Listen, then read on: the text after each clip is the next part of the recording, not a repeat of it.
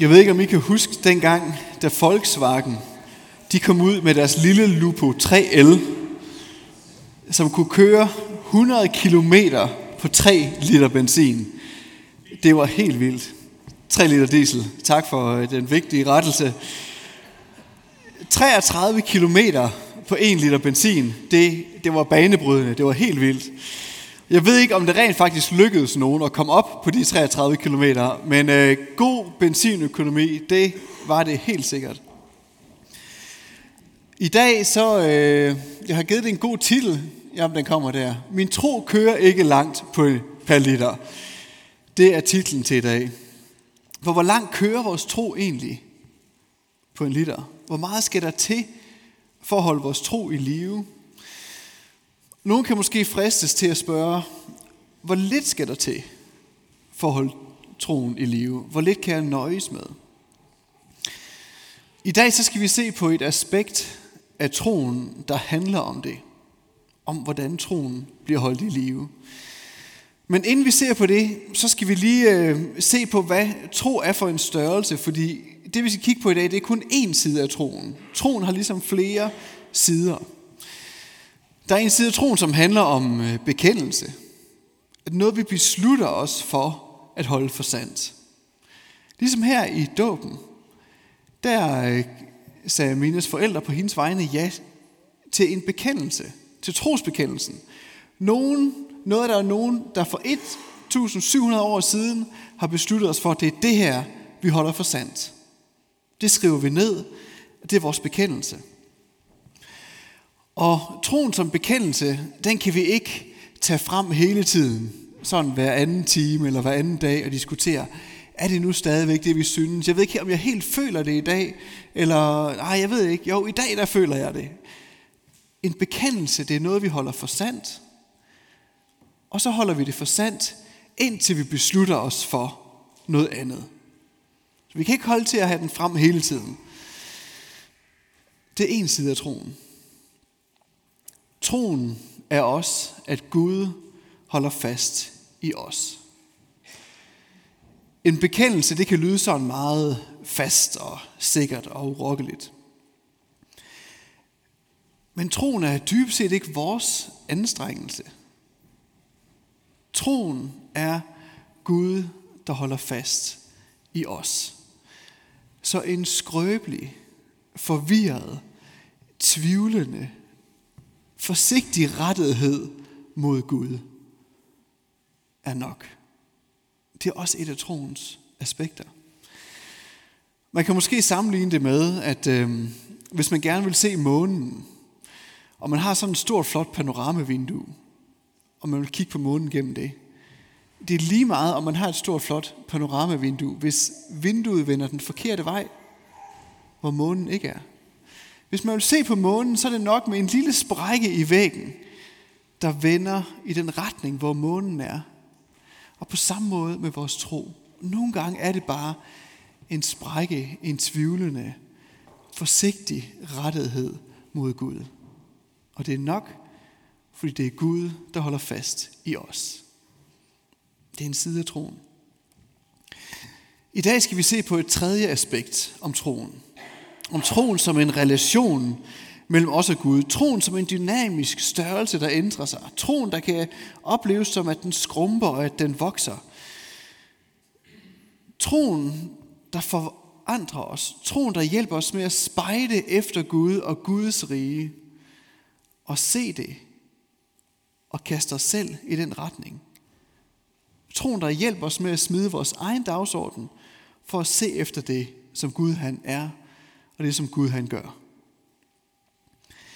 Og det er den tro, der ikke kører langt per liter. Den tro har op, brug for opfyldning igen og igen, og gerne en opfyldning på reservetanken, for den har brug for alt det, den kan få at leve af. Det var indledningen til prædiken i dag, og nu tror jeg, vi er klar til at læse teksten, som er fra Matteus evangeliet, kapitel 25, og der står sådan her. Jeg læser fra den hverdagsdanske. Jesus fortsatte. Lad mig fortælle en historie om Guds riges komme. Der var ti brudepiger, som tog deres olielamper og gik ud for at møde brudgommen. Fem af dem var så tåbelige, og de andre fem havde tænkt sig om. De første fem tog ganske vist deres lamper med, men de tog ingen ekstra olie med. Hvorimod de sidste fem tog ekstra olie med til lamperne. Da brudgommen lod vente på sig, blev alle brudepigerne trætte og faldt i søvn. Men ved midnadstid lød råbet, brudkommen er på vej, kom ud og mød ham. Alle pigerne vågnede og tjekkede deres lamper. De fem, der ikke havde noget olie med, opdagede, at deres lamper var ved at gå ud. De bad derfor de fem andre om at få noget af deres olie, men de andre svarede, vi har ikke nok både til os og jer. I må hellere løbe hen til købmanden og købe noget selv. Mens de var henne for at købe olie, kom brudgommen. De fem, der var parate, gik sammen med ham ind til bryllupsfesten, hvorefter døren blev lukket. Senere kom de andre fem og stod udenfor og råbte, Herre, luk op for os. Men han svarede, det siger jeg, jeg kender jer ikke. Vær altid parate, sagde Jesus, for I kan ikke vide, hvornår jeg kommer. Så vidt Herrens ord. Den tekst, som vi lige har læst nu, den står i øh, Matteus evangeliet sammen med nogle andre tekster, som alle sammen har det samme simple tema. Vær parat. Vær parat. Og det er tydeligt, at brudepigerne, de havde en opgave, og det var at være klar til når brudgommen han kom. Han kom først ved midnadstid, senere end de havde regnet med. Og pointen den er tydelig. De kunne ikke vide, hvornår det var, brudgommen han ville komme. Så de skulle være parat hele tiden. Så hvad betyder det at være parat? Jesus han siger i indledningen til den her lignelse, at historien den handler om Guds rigets komme. Vil I høre en historie om Guds rigets komme? Og så fortæller han den her historie. I starten af Matteus evangeliet, der kan vi høre Jesus, der siger, I skal ændre jeres indstilling, for nu er Guds rige kommet. Så når vi læser starten af Matteus evangeliet, så siger Jesus, Guds rige er kommet. Og så i slutningen kan vi læse den her, vil I høre en historie omkring Guds riges komme. Så lignelsen den handler om noget, der allerede er i gang med at ske. En bryllupsfest, som allerede tager form. Hvem er brudgommen? Brudgommen, det er Jesus. Det er hans komme. Det er den fest, som han sætter gang i. Og hvem er brudpigerne? Brudepigerne, de er dem, der venter på Jesus. Brudepigerne, det er de kristne. Brudepigerne, det er kirken, dem, der venter på Jesus. Så spørgsmålet er, hvordan holder vi os parate? Og hvad er olien? Jeg tror, den vigtigste pointe i den her, grunden til, at den er her, det er, fordi Jesus siger, at I skal altid være parat. Så man skal selvfølgelig altid være forsigtig med at tage en lille del ud, og så lægge alt for meget vægt på det. Men jeg tror, det er et godt spørgsmål. Hvad er olien? Og jeg tror, der har været mange prædikner igennem tidens løb omkring, hvad den her olie er. Nogle vil måske sige kærlighed, nogle vil sige fred. Nogen kunne måske endda fristes til at sige gode gerninger. Hvis der er nok af dem og nok til reservedunken, så er du klar. Jeg vil sige, olien er alt det, som Gud han er. At få olie på lampen er at fylde sig med den Gud, han er. For det er Guds riges komme, det handler om. Og hvad er det, der former Guds rige? Jamen det er hans nærvær, som fylder alt i alle. Hans vilje, der sker alle steder. Så vi skal være klar til den fest. Hvis vi skal være klar til Guds rige, så må det være, at vi fylder os med alt det, som Gud han er. Hvordan bliver vi klar til Guds riges komme? Hvordan kan vi tage del i bryllupsfesten?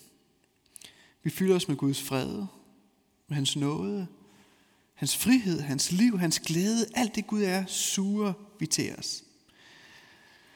Og vi kan ikke være beregnende og tænke, hvor lidt har jeg brug for? Hvad kan jeg nøjes med? Hvor meget kan jeg klare mig på egen hånd, og hvor meget har jeg brug for det, som Gud han bringer med?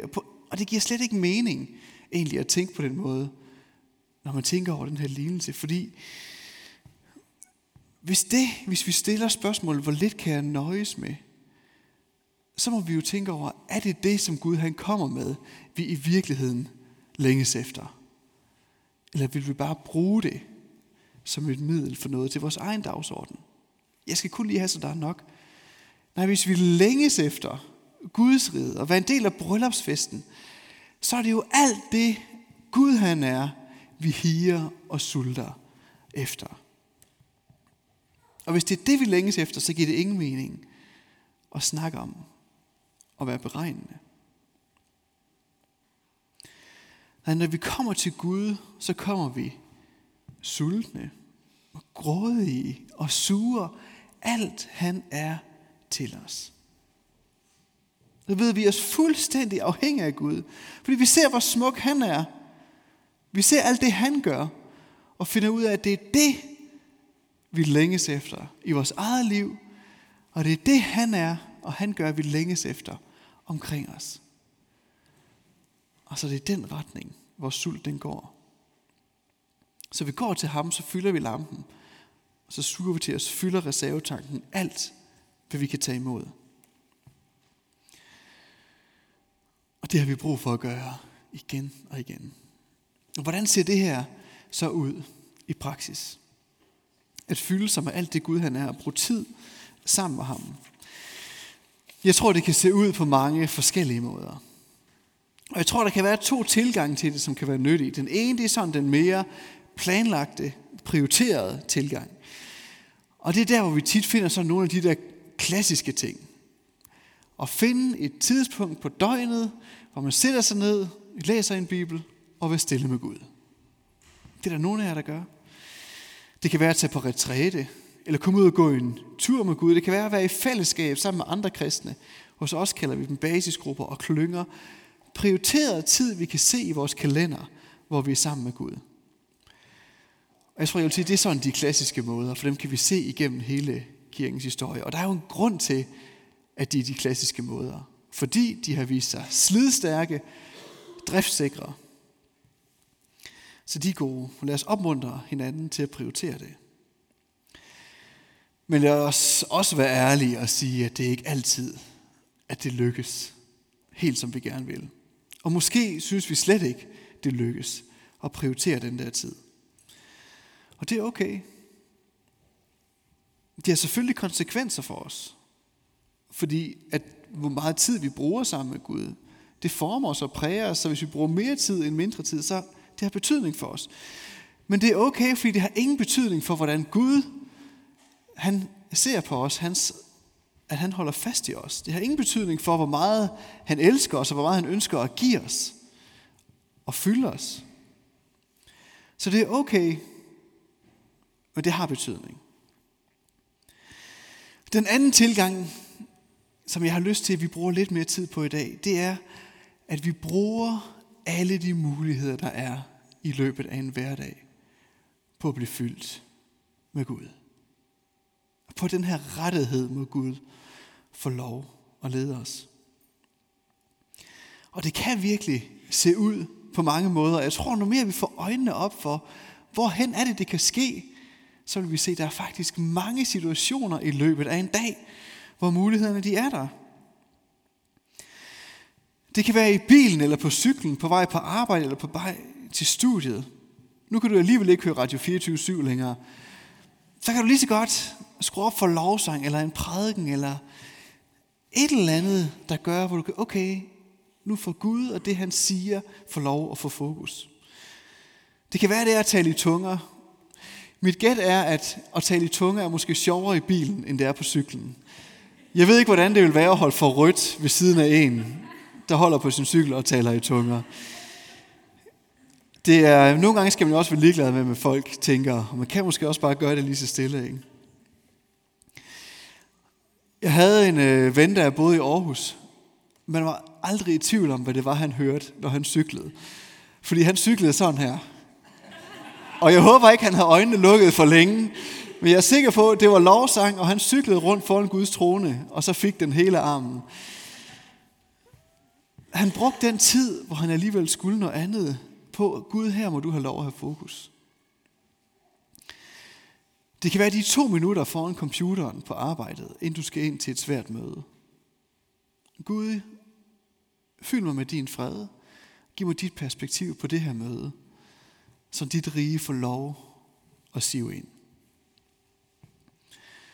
Det kan være at stoppe op, når du ser en blomst. Så giv dig de fem sekunder til at kigge på den. Og lad dig fylde af, hvor gavmild og skøn Gud han er. Og ræk din tak mod ham.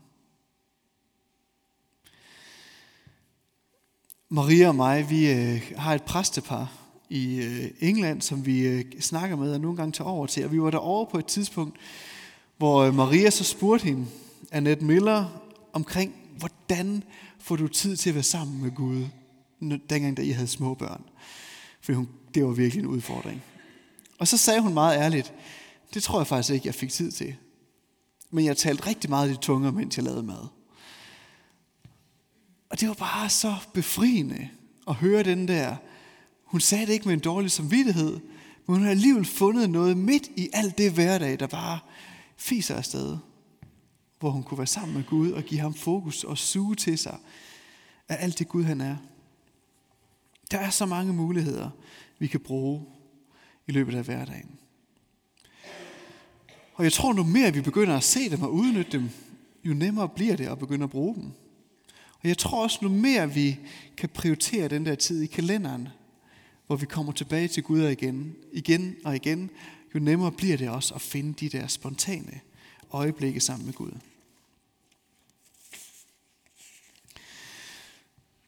Måske er et af de steder, der virkelig kan give mening og give Gud fokus og lade sig fylde af ham, det er, når vi er sammen med hinanden. Ikke kun i det planlagte, men også i det spontane. Hvis man er et sted, hvor man tænker, jeg har simpelthen brug for Gud, jeg er sulten efter ham, bed dem, du kender fra kirken om, og bed for dig, og lad os fylde hinanden med Guds ånd.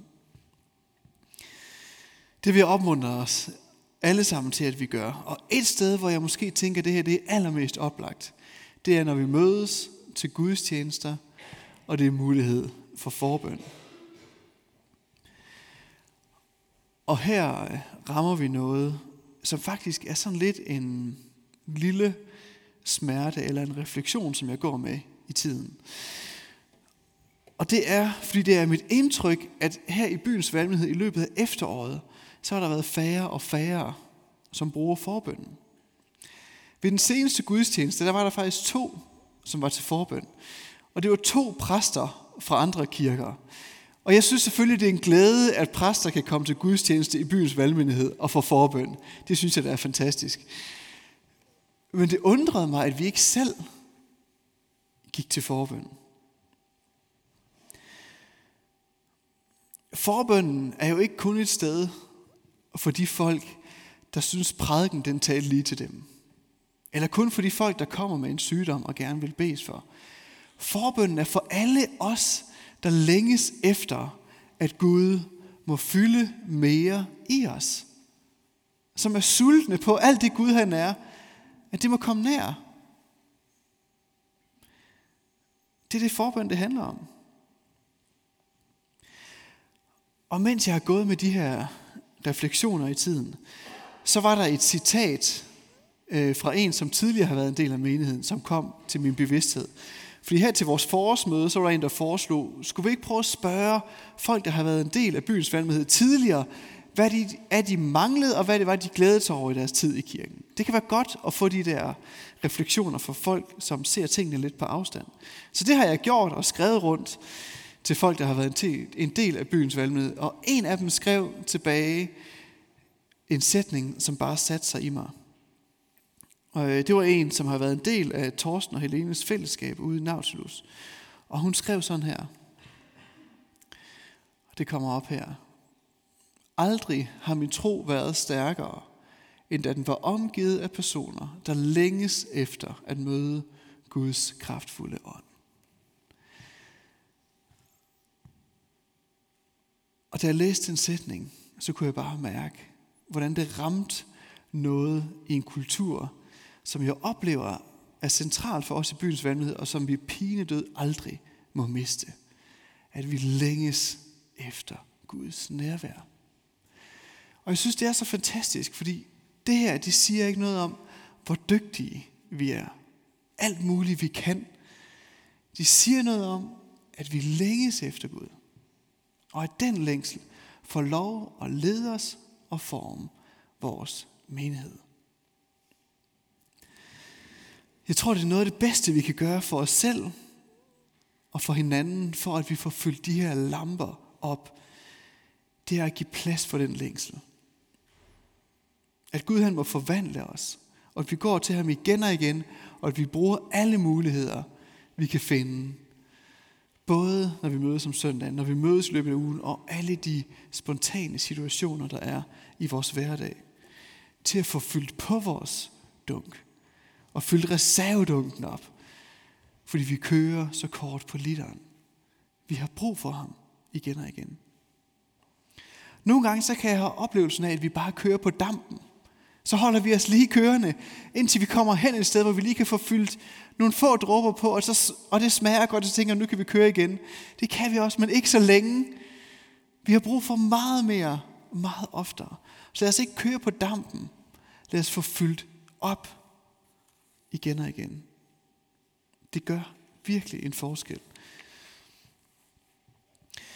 Måske kan man fristes til at tænke, jeg er sådan ikke så meget den der åndelige type.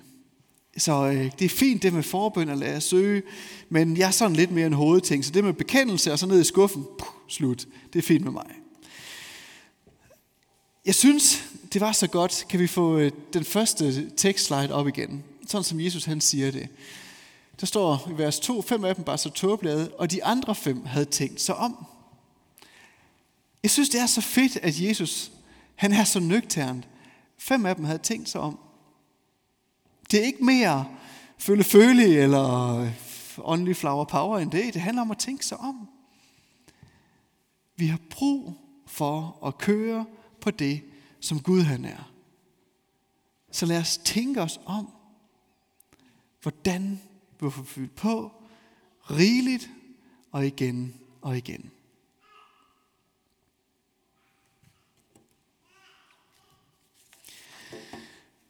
Lad os øh, bede sammen. Og nu her bagefter, så vil der være en tid, hvor vi kan synge lidt, og vi kunne bede for hinanden. Det vil være oplagt.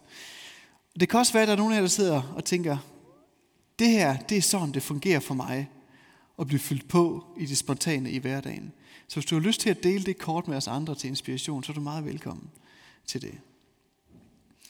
Vil I ikke rejse jer op?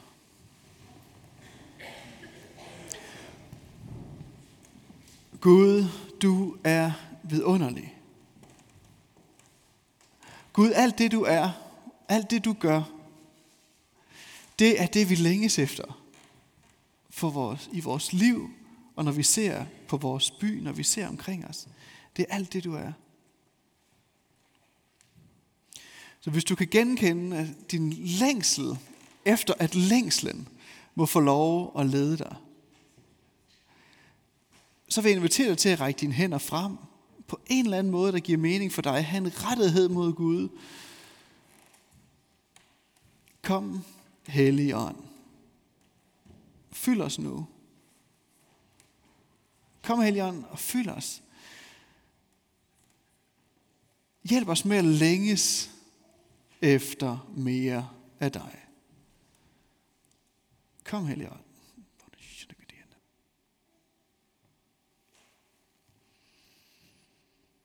Helligånd, hjælp os med at længes.